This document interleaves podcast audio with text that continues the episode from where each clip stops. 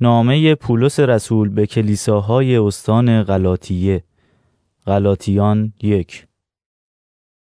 از طرف پولس رسول که رسالت خود را نه از جانب انسان و نه به وسیله کسی به دست آورد، بلکه از طرف عیسی مسیح و خدای پدر که مسیح را پس از مرگ زنده گردانید رسول شده است. تمام برادرانی که با من هستند به کلیساهای غلاطیه درود می‌فرستند. خدا پدر ما و عیسی مسیح خداوند ما فیض و آرامش به شما عطا فرمایند. همان عیسی که جان خود را برای گناهان ما داد تا طبق اراده پدر ما خدا ما را از این زمانه شریر برهاند. خدا را تا به ابد جلال باد. آمین. من از این تعجب می کنم که شما به این زودی از آن کسی که شما را به فیض مسیح دعوت کرده است روی گردان شده اید و اکنون از انجیل دیگری پیروی می کنید، در صورتی که انجیل دیگری وجود ندارد. اما عده‌ای هستند که می خواهند شما را مضطرب سازند و انجیل مسیح را تحریف نمایند. حتی اگر ما یا فرشته ای از آسمان انجیلی غیر از آنچه ما اعلام کردیم بیاورد، بر او لعنت باد. چنان که قبلا گفته بودم باز هم تکرار می کنم، هر کسی که انجیلی غیر از آنچه پذیرفتید بیاورد، بر او لعنت باد. آیا این سخن می رساند که من رضایت آدمیان را می خواهم؟ خیر، من فقط رضایت خدا را می خواهم و آیا قصدم خوشنود ساختن مردم است؟ اگر تا کنون قصدم این بود، خادم مسیح نمی بودم. ای برادران، می خواهم بدانید انجیلی که من به شما دادم ساخته و پرداخته دست انسان نیست. من آن را از کسی نگرفتم و کسی هم آن را به من نیاموخت، بلکه عیسی مسیح به وسیله الهام آن را به من آشکار ساخت. سرگذشت و اعمال سابق مرا در دین یهود شنیده اید که چگونه با بیرحمی به کلیسای خدا آزار می رسانیدم و در نابود ساختن آن می کوشیدم و در رعایت دیانت یهود از تمام یهودیان همسن خود سبقت می گرفتم و خیلی بیشتر از آنها در اجرای تعلیمات نیاکانمان متعصب بودم. اما وقتی خدا که مرا قبل از تولد برگزیده و به وسیله فیض خود مرا دعوت کرده بود، صلاح دانست که پسر خود را در من ظاهر سازد تا بشارت او را به ملل غیر یهود برسانم، به عوض این که با کسی مشورت کنم یا به اورشلیم نزد آنانی که قبل از من رسول بودند بروم، فوراً به عربستان رفتم و بعد به دمشق بازگشتم. بعد از سه سال به اورشلیم برگشتم تا با پتروس آشنا شوم و مدت پانزده روز نزد او ماندم. هیچ رسول دیگری را جز یعقوب برادر خداوند ندیدم. آنچه به شما می نویسم عین حقیقت است و خدا شاهد است که دروغ نمی گویم. بعداً به نواحی سوریه و قلیقیه رفتم و کلیساهای مسیح در یهودیه مرا شخصاً نمی شناختند، فقط می شنیدند که آن کسی که به ما آزار می رسانید اکنون همان ایمانی را بشارت می دهد که زمانی می کوشید آن را از بین ببرد و خدا را به خاطر من سپاس می گفتند. غلاطیان دو. باز چهارده سال بعد با برنابا به اورشلیم برگشتم و تیتوس را نیز با خود بردم. من رفتم زیرا خدا به وسیله الهام به من نشان داد که رفتن من ضروری است و آن مژده ای را که اکنون در میان ملل غیر یهود اعلام می کنم برای ایشان مطرح کردم. البته اول آن را محرمانه با افراد برجسته کلیسا در میان گذاشتم، مبادا آنچه انجام داده بودم و یا انجام می دهم بیهوده باشد. و با وجود اینکه تیتوس همسفر من یونانی بود، او را مجبور نکردند که مختون گردد، اگرچه عده‌ای که وانمود می کردند برادران دینی ما هستند می خواستند او را ختنه کنند. اینها مخفیانه به میان ما راه یافتند تا مانند جاسوس‌ها اطلاعاتی درباره آزادی ما در مسیح عیسی کسب کنند و ما را دوباره به بندگی شریعت درآورند. اما ما یک لحظه هم تسلیم اراده آنان نشدیم تا پیوسته حقیقت انجیل برای شما محفوظ بماند و آنانی که ظاهراً افراد برجسته ای بودند چیزی به پیام ما اضافه نکردند. اسم و عنوان آنها برای من اهمیتی ندارد.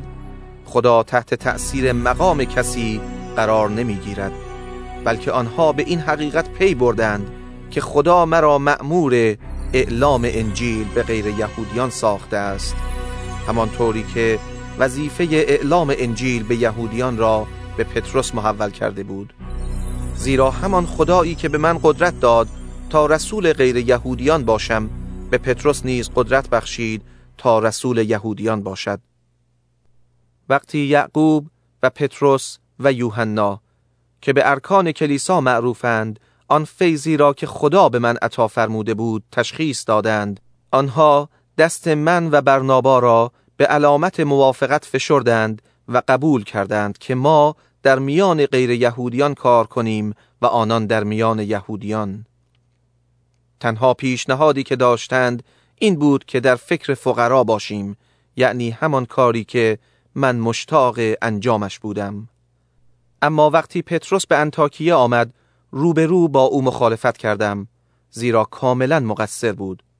از آن رو که پیش از رسیدن عده‌ای از طرف یعقوب او با غیر یهودیان غذا می‌خورد، اما با رسیدن آنها خود را کنار کشید و دیگر نمی‌خواست با غیر یهودیان غذا بخورد، مبادا اهل ختنه را برنجاند.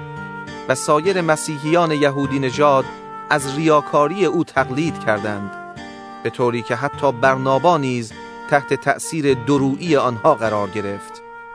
اما وقتی دیدم رفتار آنان با حقیقت انجیل سازگار نیست، در حضور همه به پتروس خطاب کرده گفتم: اگر تو با اینکه یهودی هستی مانند غیر یهودیان زندگی می کنی و نه مانند یهودیان، چطور می توانی غیر یهودیان را مجبور سازی که مثل یهودیان زندگی کنند؟ ما که یهودی مادرزاد هستیم و نه غیر یهودی گناهکار، خوب می دانیم که هیچ کس با اجرای مقررات شریعت در حضور خدا کاملا نیک محسوب نمی شود، بلکه فقط بر اثر ایمان به عیسی مسیح نیک محسوب می گردد. ما خود نیز به مسیح عیسی ایمان آوردیم تا به وسیله ایمان و نه با اجرای شریعت نیک شمرده شویم. نه فقط ما، بلکه هیچ بشری از راه انجام احکام شریعت نمیتواند نیک محسوب شود. پس اگر در ضمن تلاش خود برای رسیدن به نیکی مطلق که در مسیح یافت می شود دریابیم که ما نیز مثل دیگران گناهکاریم، آیا باید مسیح را عامل گناه خود بدانیم؟ به هیچ وجه. اما اگر آنچه را که خود خراب کرده ام بار دیگر بنا کنم، البته نشان می دهم که شخص خاطی هستم، زیرا تا آنجا که به شریعت مربوط است من مرده ام، زیرا به وسیله شریعت کشته شدم تا برای خدا زیست نمایم. من با مسیح مصلوب شده ام، به طوری که دیگر آن که زندگی می کند من نیستم، بلکه مسیح است که در من زندگی می کند. و در خصوص این زندگانی جسمانی که من اکنون دارم، فقط به وسیله ایمان به پسر خدا که مرا محبت کرد و جان خود را به خاطر من داد زندگی می کنم. فیض خدا را باطل نمی کنم، زیرا اگر نیکی مطلق از راه شریعت حاصل می شد، مرگ مسیح بیهوده بود. غلاطیان سه. ای غلاطیان نادان، مرگ عیسی مسیح با چنان روشنی بیان شد که گویی او در برابر چشمان شما مصلوب شده است. پس چه کسی شما را افسون کرده است؟ من از شما فقط یک سوال دارم: آیا شما روح القدس را از راه انجام شریعت به دست آوردید یا از گوش دادن به انجیل و ایمان آوردن به آن؟ چطور می توانید تا به این اندازه احمق باشید؟ شما که با قدرت روح القدس شروع کردید، آیا اکنون می‌خواهید با قدرت جسمانی خود به کمال برسید؟ آیا این همه تجربیات شما بیهوده بوده است؟ تصور نمی‌کنم. آیا خدایی که روح القدس را به شما میبخشد و در میان شما معجزه ها میکند این کارها را به خاطر اینکه احکام شریعت را به جا می آورید انجام میدهد؟ و یا به سبب آنکه انجیل را شنیده و به آن ایمان دارید؟ برای ابراهیم درست همین طور شد. او به خدا ایمان آورد و خدا آن ایمان را به عنوان نیکی مطلق به حسابش گذاشت. پس باید بدانید که ایمانداران فرزندان حقیقی ابراهیم هستند، چون کلام خدا از پیش زمانی را میدید که خدا غیر یهودیان را از راه ایمان کاملا نیک محسوب می کند. قبلا به ابراهیم بشارت داده گفت به وسیله تو تمام ملت ها برکت خواهند یافت. بنابراین ایمانداران در برکات ابراهیم ایماندار شریک و سهیم هستند. از طرف دیگر همه آنانی که به اطاعت از شریعت متکی هستند ملعونند، زیرا کلام خدا می‌فرماید هر که همیشه تمام آنچه را که در شریعت نوشته شده است به جا نیاورد ملعون است. اکنون کاملا روشن است که هیچ کس در حضور خدا به وسیله شریعت نیک شمرده نمی شود، زیرا شخص نیکو به وسیله ایمان زندگی خواهد کرد. اما شریعت بستگی به ایمان ندارد، زیرا مجری شریعت با اجرای شریعت زندگی خواهد کرد. وقتی مسیح به خاطر ما ملعون شد، ما را از لعنت شریعت آزاد کرد، زیرا کتاب مقدس می‌فرماید هر که به دار آویخته شود ملعون است. این همه واقع شد تا برکتی که خدا به ابراهیم وعده داده بود به وسیله عیسی مسیح به غیر یهودیان برسد، تا ما روح القدس موعود را از راه ایمان به دست آوریم. ای برادران، میخواهم از یک مثل معمولی استفاده کنم. هیچ کس نمیتواند به پیمانی که تأیید شده است چیزی بیفزاید یا آن را باطل سازد. باری، وعده ها به ابراهیم و فرزند او داده شد و نمیگوید فرزندان تا شامل بسیاری گردد، بلکه به یک فرزند یعنی به مسیح اشاره می کند. مقصود من این است شریعتی که چهارصد و سی سال بعد برقرار گردید نمی تواند پیمانی را که خدا با ابراهیم بست فسخ نماید، به طوری که وعده خدا را باطل سازد، زیرا اگر کسب برکت بسته به شریعت باشد دیگران به وعده خدا بستگی ندارد، اما خدا بنابر وعده خود آن را به ابراهیم عنایت فرمود. پس مقصود از شریعت چیست؟ شریعت چیزی بود که بعدها برای تشخیص گناه اضافه شد و قرار بود فقط تا زمان ظهور فرزند ابراهیم که وعده به او داده شده بود دوام داشته باشد. همین شریعت به وسیله فرشتگان و با دست یک واسطه برقرار شد. هر جا واسطه ای باشد وجود طرفین مسلم است، اما وعده تنها یک طرف دارد، یعنی خدا. بنابراین آیا شریعت با وعده های خدا تناقض دارد؟ ابداً، زیرا اگر شریعتی داده شده بود که قادر به بخشیدن حیات بود، البته نیکی مطلق نیز به وسیله شریعت میسر می شد. اما کلام خدا همه را اسیر گناه دانسته است تا برکت موعود که از راه ایمان به عیسی مسیح به دست می آید به ایمانداران عطا شود. اما قبل از رسیدن دوره ایمان همه ما محبوس و تحت تسلط شریعت بودیم و در انتظار آن ایمانی که در شرف ظهور بود به سر می بردیم. به این ترتیب شریعت لله ما بود که ما را به مسیح برساند تا به وسیله ایمان کاملا نیک محسوب شویم. اما چون اکنون دوره ایمان رسیده است دیگر تحت مراقبت لله نیستیم، زیرا ایمان باعث شد که همه شما در اتحاد با مسیح عیسی فرزندان خدا باشید. شما که در اتحاد با مسیح تعمید گرفتید هم فکر او شده اید. پس دیگر هیچ تفاوتی میان یهودی و غیر یهودی، برده و آزاد، مرد و زن وجود ندارد، زیرا همه شما در اتحاد با مسیح عیسی یک هستید و اگر متعلق به مسیح هستید فرزند ابراهیم و مطابق وعده خدا وارث او هستید. غلاطیان چهار. مقصود من این است تا زمانی که وارث صغیر است، اگرچه مالک همه دارایی پدر خود باشد، با یک غلام فرقی ندارد و او تا روزی که پدرش معین کرده است تحت مراقبت سرپرستان و قیمها به سر خواهد برد. ما نیز همینطور در دوران کودکی غلامان عقاید بچگانه دنیوی بودیم، اما وقتی زمان معین فرا رسید خدا فرزند خود را که از یک زن و در قید شریعت متولد شده بود فرستاد تا آزادی کسانی را که در قید شریعت بودند فراهم سازد و تا ما مقام فرزندی را به دست آوریم. خدا برای اثبات این که شما فرزندان او هستید روح پسر خود را به قلب‌های ما فرستاده است و این روح فریاد زده می‌گوید پدر، ای پدر. پس تو دیگر برده نیستی بلکه پسری و چون پسر هستی خدا تو را وارث خود نیز ساخته است.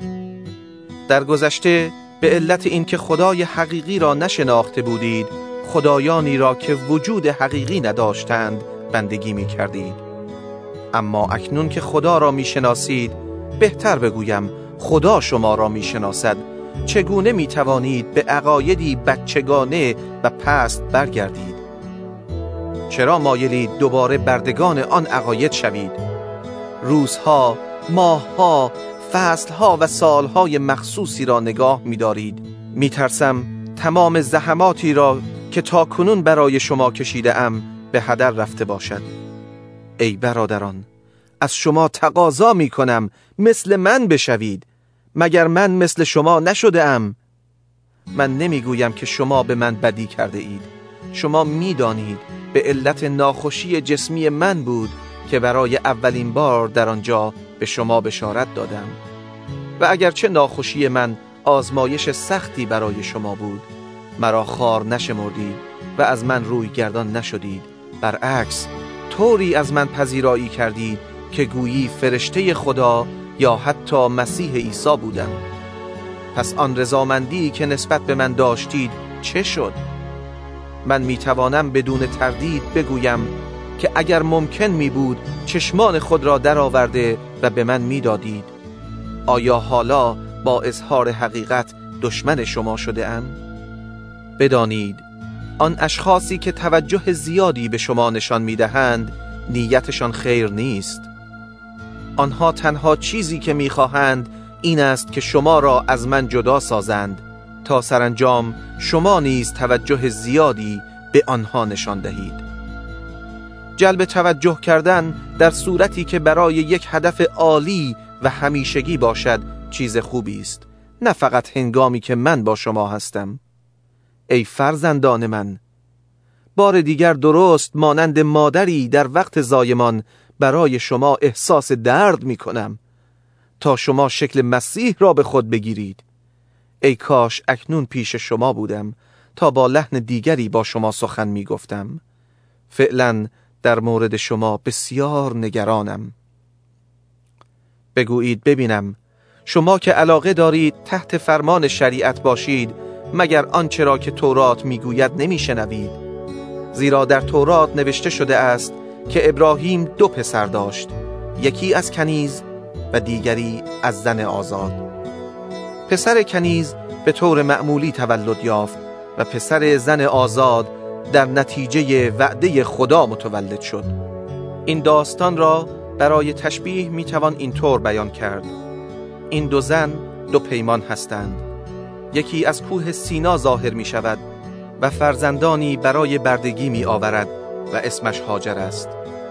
هاجر نماینده کوه سینا در عربستان و برابر با اورشلیم کنونی است که خود و فرزندانش در بندگی گرفتارند، اما اورشلیم آسمانی آزاد و مادر همه ماست، زیرا کتاب مقدس می‌فرماید شاد باش ای زنی که هرگز نزاییده ای و ای تو که هرگز درد زایمان را نچشیده ایم.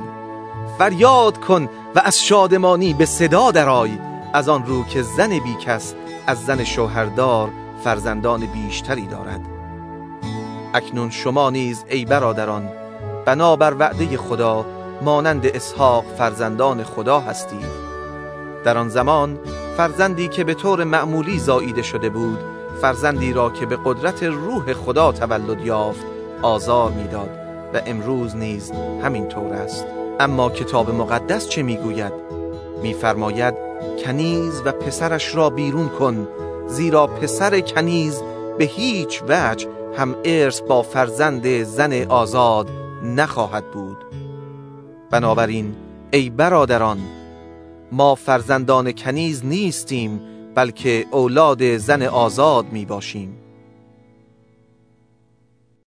غلاطیان پنج. آری ما آزادیم، زیرا مسیح ما را رهایی بخشید. پس در این آزادی استوار باشید و نگذارید که بار دیگر یوغ بندگی به گردن شما گذاشته شود. ملاحظه کنید که من پولس با تأکید به شما میگویم اگر مختون شوید دیگر مسیح برای شما هیچ فایده ای ندارد. بار دیگر تأکید میکنم اگر کسی مختون شود مجبور است از تمام احکام شریعت اطاعت نماید و شما که میکوشید به وسیله اجرای شریعت کاملا نیک شمرده شوید، بدانید که ارتباط خود را با مسیح قطع کرده و از فیض خدا محرومید. ما به وسیله روح القدس در انتظار انجام امید خود، یعنی نیکی مطلق که از راه ایمان حاصل می شود، به سر می بریم. برای کسی که با مسیح متحد است، داشتن یا نداشتن ختنه چیز مهمی نیست. آنچه اهمیت دارد ایمان است که با محبت عمل می کند. شما خوب پیش می رفتید. چه کسی شما را از راه منحرف ساخت تا حقیقت را دنبال نکنید؟ این نوع تحریک از جانب آن کسی که شما را خوانده است نمیتواند باشد.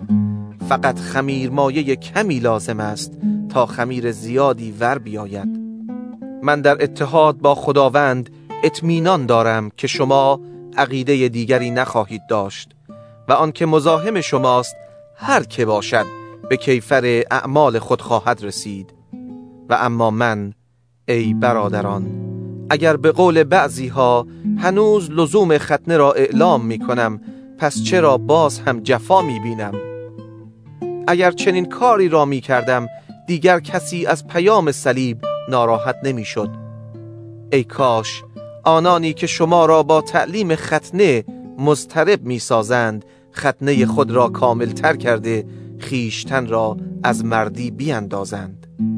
ای برادران، شما به آزادی خوانده شده اید، ولی نگذارید که این آزادی به بیبندوباری برای ارضاء امیال جسمانی شما تبدیل گردد، بلکه با محبت یکدیگر را خدمت کنید. زیرا تمام شریعت در یک حکم خلاصه می شود: همسایه‌ات را مانند خودت دوست بدار. اما اگر با چنگ و دندان به جان هم بیفتید، حتما یکدیگر را نابود خواهید ساخت. مقصود من این است اگر تحت فرمان روح القدس به سر برید، به هیچ وجه خواهش‌های نفس را ارضا نخواهید کرد، زیرا تمایلات نفسانی برخلاف روح القدس و آرزوهای روح القدس برخلاف طبیعت نفسانی است و این دو مخالف یکدیگرند، به طوری که شما نمیتوانید آنچه را دلتان میخواهد انجام دهید. اما اگر روح خدا شما را هدایت کند، شما در قید شریعت نیستید. اعمال طبیعت نفسانی آشکارند: زنا، ناپاکی، هرزگی، بتپرستی، افسونگری، دشمنی، ستیزجویی، رشک، خشم، خودخواهی، اختلافات، دستبندی، حسادت، مستی، عیاشی و امثال اینها. اکنون مانند گذشته به شما میگویم کسانی که این چنین اعمال را به جا آورند در پادشاهی خدا نصیبی نخواهند داشت. اما ثمراتی که روح القدس به بار می آورد محبت، خوشی، آرامش، بردباری، مهربانی، خیرخواهی، وفاداری، فروتنی و خویشتن‌داری است که هیچ قانونی که برخلاف چنین کارها باشد وجود ندارد. و آنانی که متعلق به مسیح عیسی هستند طبیعت نفسانی را با هوسها و امیال آن مسلوب کرده اند. اگر روح خدا منشأ زندگی ماست، او هم باید هادی زندگی ما باشد. خودپسند نباشیم و یکدیگر را نرنجانیم و بر یکدیگر حسادت نورزیم. غلاطیان شش. ای برادران، اگر کسی در حین ارتکاب خطا دیده شود، شما که روحانی هستید او را با روح فروتنی به راه راست آورید. اما مواظب خود باشید، مبادا شما نیز دست خوش وسوسه شوید. بارهای یکدیگر را حمل کنید و به این طریق قانون مسیح را به جا خواهید آورد. اگر کسی خود را شخص بزرگی بداند در حالی که چیزی نیست، خود را فریب می دهد. هر کس باید رفتار خود را بیازماید و اگر رفتارش پسندیده بود می تواند به خود ببالد و لزومی ندارد که خود را با دیگران مقایسه کند، زیرا هر کس باید متحمل بار خود باشد. محصلین کلام خدا معلم را در تمام نعمات خیش شریک سازند. فریب نخورید. هیچ کس نمی تواند خدا را فریب دهد، زیرا آنچه آدمی بکارد همان را درو خواهد کرد. مثلا اگر کسی بذر در کشتزار هوا و هوس خیش بکارد، از آن خرمن مرگ را درو خواهد کرد. و اگر در کشتزار روح خدا بکارد، از روح حیات جاودانی را درو خواهد کرد.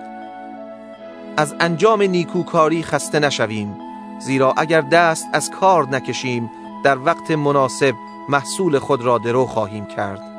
پس تا آنجا که فرصت داریم به همه نیکی کنیم، مخصوصاً به کسانی که در ایمان با ما اعضای یک خانواده هستند.